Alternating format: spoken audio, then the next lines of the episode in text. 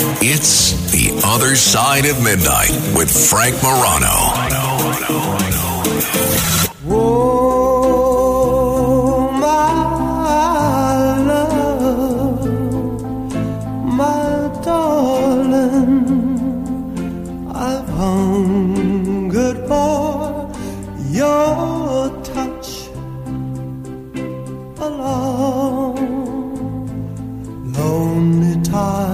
Excellent musical uh, selection here, Matt Blaze. Obviously, this song um, was featured prominently in the movie Ghost. Obviously, it was a big hit before that, but it's part of a pretty pivotal scene in Ghost. And if you haven't seen Ghost, Whoopi Goldberg's character, who was actually a question on Celebrity Jeopardy yesterday, very interesting. But uh, we'll talk more about that later, perhaps. Whoopi Goldberg's character is a medium and a psychic who, at the beginning of the film, she thinks that she is conning people. She doesn't really believe that she has a gift to speak with dead people. As the movie unfolds, turns out that Patrick Swayze, very handsome ghost, is actually speaking with her. So she thought she was a con artist, or and then she came to find out she's the real deal. And whenever I discuss mediums, that seems to be the question that people have. I deal with or I encounter people that are of two minds, one of uh, one of two minds. Either they're convinced that they're all charlatans, they're all frauds, uh, or they believe that every single person purporting to be a medium is actually capable of speaking with the dead. I am someone that is somewhere in between.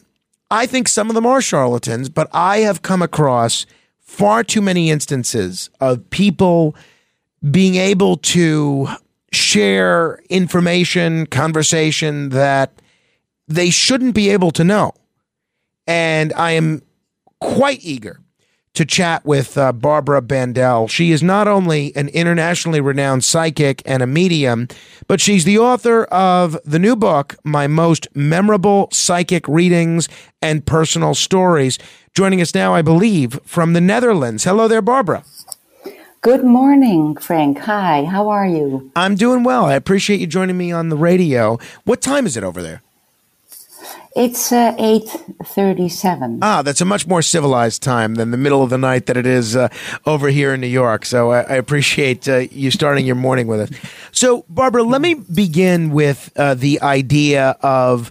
Uh, the skepticism that some people uh, have. Many people don't believe that you can be a psychic or a medium. How do you make a believer out of a skeptic? Is that possible? Um, yeah, I think it's possible. Um, I, I feel that you always have to let the psychic talk. When when a psychic starts to ask you questions, um, that's not the way to go. So let the psychic talk, and then decide whether um, they are true or not. But they have to come up with real evidence, things they really cannot know. So obviously, if you pay someone for a reading and they uh, they say to you, "I get the sense that you know someone who died, and that someone may have had an A in their name," that's probably an indication that uh, maybe they're not the real deal. What are the sort of things that a that a medium or a psychic might tell someone, which would convince that person that they are the real deal? um, names um, from their grandparents or their parents who are diseased, uh, things that happened in their past that are so um, specific, and the person they are, their their character, and not things like, oh, you think a lot.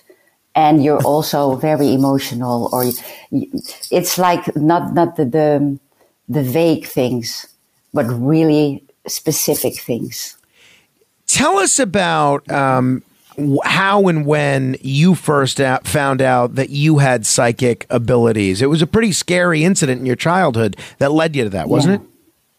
Yeah, it was. It, uh, when I was young, I thought everyone uh, could see and hear things and see deceased people. And then um, my friend and I, we um, were lured. A, a guy tried to lure us in his car when we were seven, and so we had to go to the police station. and we had to describe uh, the man.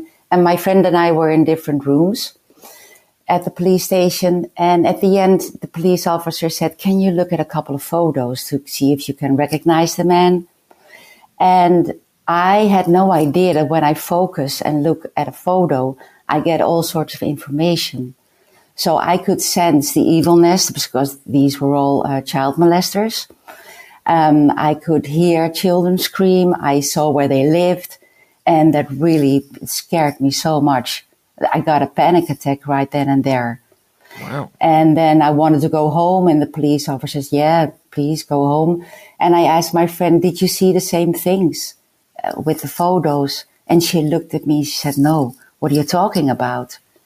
And that's I, when I thought I was crazy, insane, there was something wrong with me. So I never told anyone what I saw and, and what I heard and felt.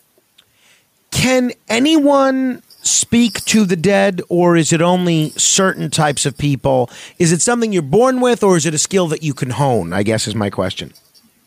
No, everyone's born. We're all born with um, these skills, um, so you can learn if you if you practice a lot. You can definitely learn tell explain to folks if you can the difference between a psychic and a medium. Is everyone who's a medium also a psychic? Can you be one without the other? Well the, a psychic is more um, that you can see things you can feel things you can hear things. And the medium is really someone who can connect with deceased people.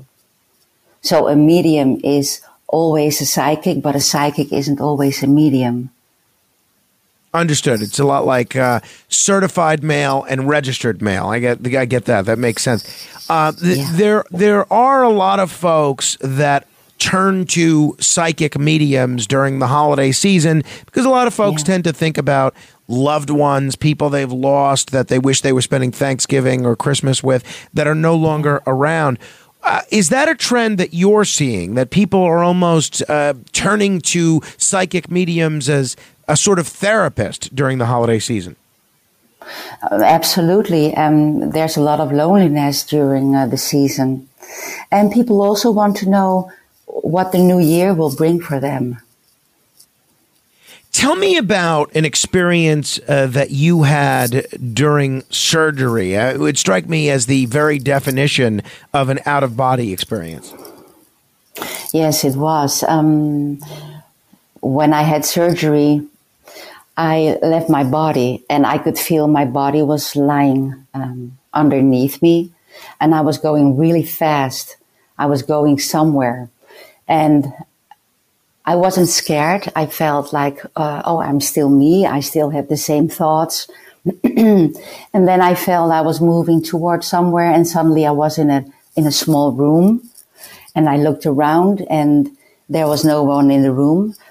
And the next second, um, there was uh, two women standing in front of me and they were the mother and grandmother of the nurse who held my hand when I fell uh, fall asleep, fell asleep, and I had to give the nurse information from her mother and her grandmother, and we didn't talk. We just um, through telepathy, we spoke to each other, and it was.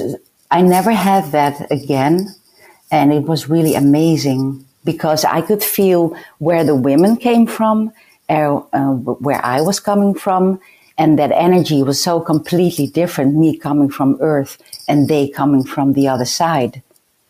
It was um, beautiful, but also a bit scary. I can imagine. I, I can certainly imagine. Uh, if people are just tuning in, we're talking with Barbara Bandel. She is uh, an internationally renowned psychic medium and the author of the book, My Most Memorable Psychic Readings and Personal Stories. What have been uh, some of your most memorable readings? Give us one or two highlights that you focus on in the book. Well, um, first of all, the, the, the firefighter who died during 9 11 um, he visited me for, for many years. Uh, at first, he didn't say anything to me. Then, after uh, many months, he started to talk to me. He gave me his first name. information about his children, about his wife. I wrote everything down. I thought his wife was coming to my office for a reading, um, but that wasn't the case. And he told me if I could go look for her and give her all the information. And that was very emotional for me because I was really scared that she wouldn't believe me because it's people are skeptic. I'm really aware of that. So maybe she thought I was a lunatic from the Netherlands, but she was very open to it, thank God. And I found her through Facebook. So that was something that will, um, I will remember this for the rest of my life. And the other thing was a man who, um, he was diseased and his daughter came for a reading and he was uh, a doctor. And when he learned to be a doctor when in his younger years, he had to assist during a surgery and his mentor made a mistake and the woman on the operation table died because of the mentor's mistake. Wow. And the young doctor didn't say anything. He, he didn't dare to say anything like you made a mistake. So he felt guilty for the rest of his life that this young woman died and he didn't say. So when he passed away, when he was old, um, rather quickly, he met with this woman who died on the operation table. That's what he told me. And she said, um, it wasn't meant to be that you saved me. It was my time to go. And this man was so relieved and his daughter started to cry. And she said, you know what, Barbara? She said, my father on his deathbed, he asked for a priest because of his feelings of guilt towards this woman. And he thought he was going to hell for that. So I think that's amazing too. Absolutely. And I'm re- yeah. Do these people find you? And do you have any idea why these folks that have passed on select you? I think I match their energy. I think that there is a connection that they know, okay, I can uh, communicate with her. And if not, they, they will find another psychic. Ohio, ready for some quick mental health facts? Let's go. Nearly 2 million Ohioans live with a mental health condition. In the U.S., more than 50% of people will be diagnosed with a mental illness in their lifetime. Depression is a leading cause of disability worldwide. So, why are some of us still stigmatizing people living with a mental health condition when we know all of this? Let's listen to the facts and beat the stigma. Ohio, challenge what you know about mental health at beatthestigma.org. Understood. So, is it possible? Can you pick anyone that's deceased to speak to. Uh, for instance, obviously, it's uh, gotten a lot of attention in the last day that Henry Kissinger has passed away. If you wanted to, yeah. could you speak with Henry Kissinger, or do you have to kind of wait for someone to reach out to you? How does the uh, kind of the process of making a match with someone that's deceased work? Well, I, I have my team of spirit guides, and they are my filter. Um, so if I can't make contact with someone, I always have my spirit guides and they can make contact with that person. So it's always possible to have contact, but not always one on one. Is there anything that um, that you can tell people that might enhance their relationships with people that are alive, people that are having uh, marital difficulties or family difficulties or difficulties in the workplace? Is there anything that you can tell them? Uh, obviously, I'm sure it's uh, unique to each individual situation, but is there anything mm-hmm. that you can tell them that may help them in dealing with the living? Uh, well, it's very, very, very important that you always listen to what your gut feeling is telling you. Uh, a lot of people are disconnected from from their intuition, um, but if you start to reconnect again, because you always get the answers, all the answers are within us. So I would say that's the most important thing. We're talking with Barbara Bandel. Her book is uh, My Most Memorable Psychic Readings and Personal Stories. Uh, if you're interested in learning more about her, you can also uh, check out her website, which is barbarathemedium.com. That's barbarathemedium.com. Hey, uh, Barbara, maybe this is a, a bit of an unfair uh, thing to do to kind of put you on the spot, but is there anything that you might be able to tell me about uh, my own life or anybody in my life? Life that's passed on that uh, would have some sort of special resonance with me? Well, I feel that you're going to um, completely change your work life within now um, and three to four years when you're around 61, 60. Um, in a good way. You're going to change your work life in a good way. Also, if you, it's none of my business, but if you want to have more children, you can. And um, there's the name George for you. And I feel this is from your father's side, and it's a couple of generations uh, back. Um, you're going to do more with children. It's like you're going to set up a fund and I don't know what you're going to do with children specifically, but it's about helping them and you want to expand that. Also about school teaching because the, the school system is, um, well, a bit wobbly, uh, to say the least. So you want to do things like that. You want to work more from home. Um, I see an extension in your house where you have a bigger office, but your, your partner as well. She's going to work more from home as well. And uh, it's going to be really busy, but you like that. And I, sorry, go no, ahead. go ahead, please. Well, I also feel that um, you have to watch out a little bit for one of your knees. Um, swimming would be really good for you. So maybe you can build a swimming pool indoors somewhere in your house. Um, and yeah, I definitely see more children for you. Well, that's uh, that's encouraging. I, I, wouldn't mind a, a couple more, if uh, if that's possible. You know, Barbara, I, I, know one of the things that you've focused on is helping people with meditation. I often mm-hmm. find uh, that when people discuss meditation, whether it's to relax or to gain a greater sense of focus, that they may not necessarily even know how to meditate. Do you have any yeah. tips that you can share with the audience about about how to begin the meditation process? It's uh, always starting with with breathing um, to make you relax. But when people have difficulty meditating, you can also just focus when you look outside and you see a cloud, focus on the cloud and that will bring you in a meditative status as well.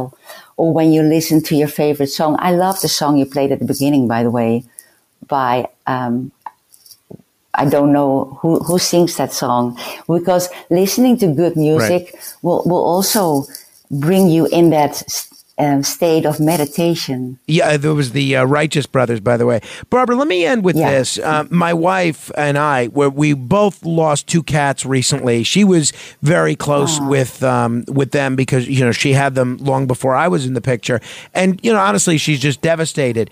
Do pets? also maintain a relationship with their people after they pass on, or is that something that's uniquely human? No, uh, I often feel the pets still around. And the two cats, oh, they're so completely different. And I have to say that they made their transition very quietly and, and they're safe. Um, but they're still around in the house. And I can hear a bell, like something you, that they uh, were playing with, like a toy that made a noise, like a, a ringing of a bell um, I can still hear that in the house. And so there they are around. But there's a new one, or am I in the future? Because yeah, I, do.